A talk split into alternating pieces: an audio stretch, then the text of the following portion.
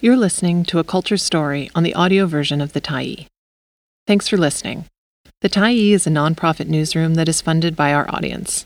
So, if you appreciate this article and you'd like to help us do more, head on over to support.thetyee.ca and become a Tyee builder. You choose the amount to give, and you can cancel at any time. Postcard from Germany's Anti-Fascist Rallies. By Adele Weder, January 22, 2024. Over the weekend, the German people, or at least huge numbers of them, pushed back loudly, visibly, and in great numbers against right-wing extremism.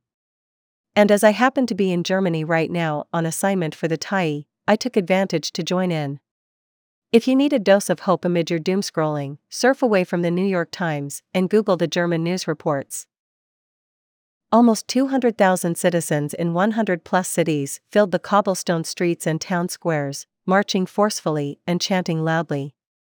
In the compact city of Freiburg, 25,000 people flooded the streets, and my local friends confirmed that it was the city's biggest demonstration in decades. The countrywide demonstrations, last weekends, and more in the coming weeks, are a response to the rising popularity of the AfD, or the Alternative für Deutschland party, in particular, the leaked discussion of its proposal for mass deportation of citizens of foreign origin. The AfD does not hold power in Germany, yet.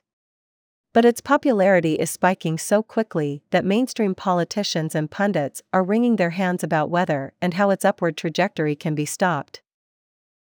I'm heartened that the popular response appears to be visceral, well-coordinated, peaceful, demographically and racially variegated, and massive. And as the protesters' signs make clear, they do not want their country's history to repeat itself. Nia Wieder ist jetzt, never again is now, and Nazis wollen ist so 1933. Nazi voting is so 1933. Other signs, in shorthand, FCK, the AfD, and FCK-NZS. They concluded the march at Freiburg's wide-open plaza known as the Platz der Alten Synagoge, where the city's main synagogue was destroyed in the Nazi-led Kristallnacht in 1938.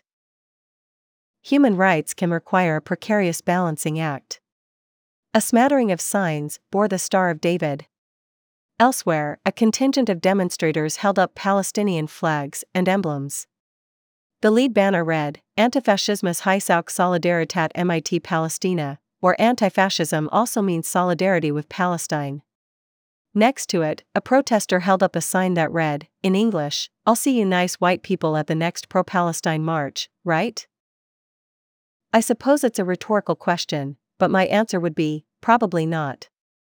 But I'll be proud to march in the next pro-ceasefire or pro-peace demonstration.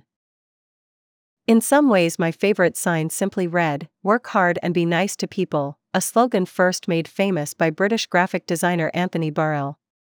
The slogan bearer turned out to be Nigerian-born, British-raised Freiburg resident Nashon Williams, who left Britain after Brexit and now might be expelled from his current country of residence, if the AfD keep gaining ground.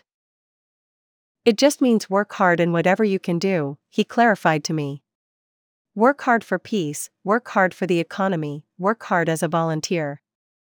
As he himself seems to be doing. We don't have an AfD equivalent party on Canada's west coast, at least, not yet.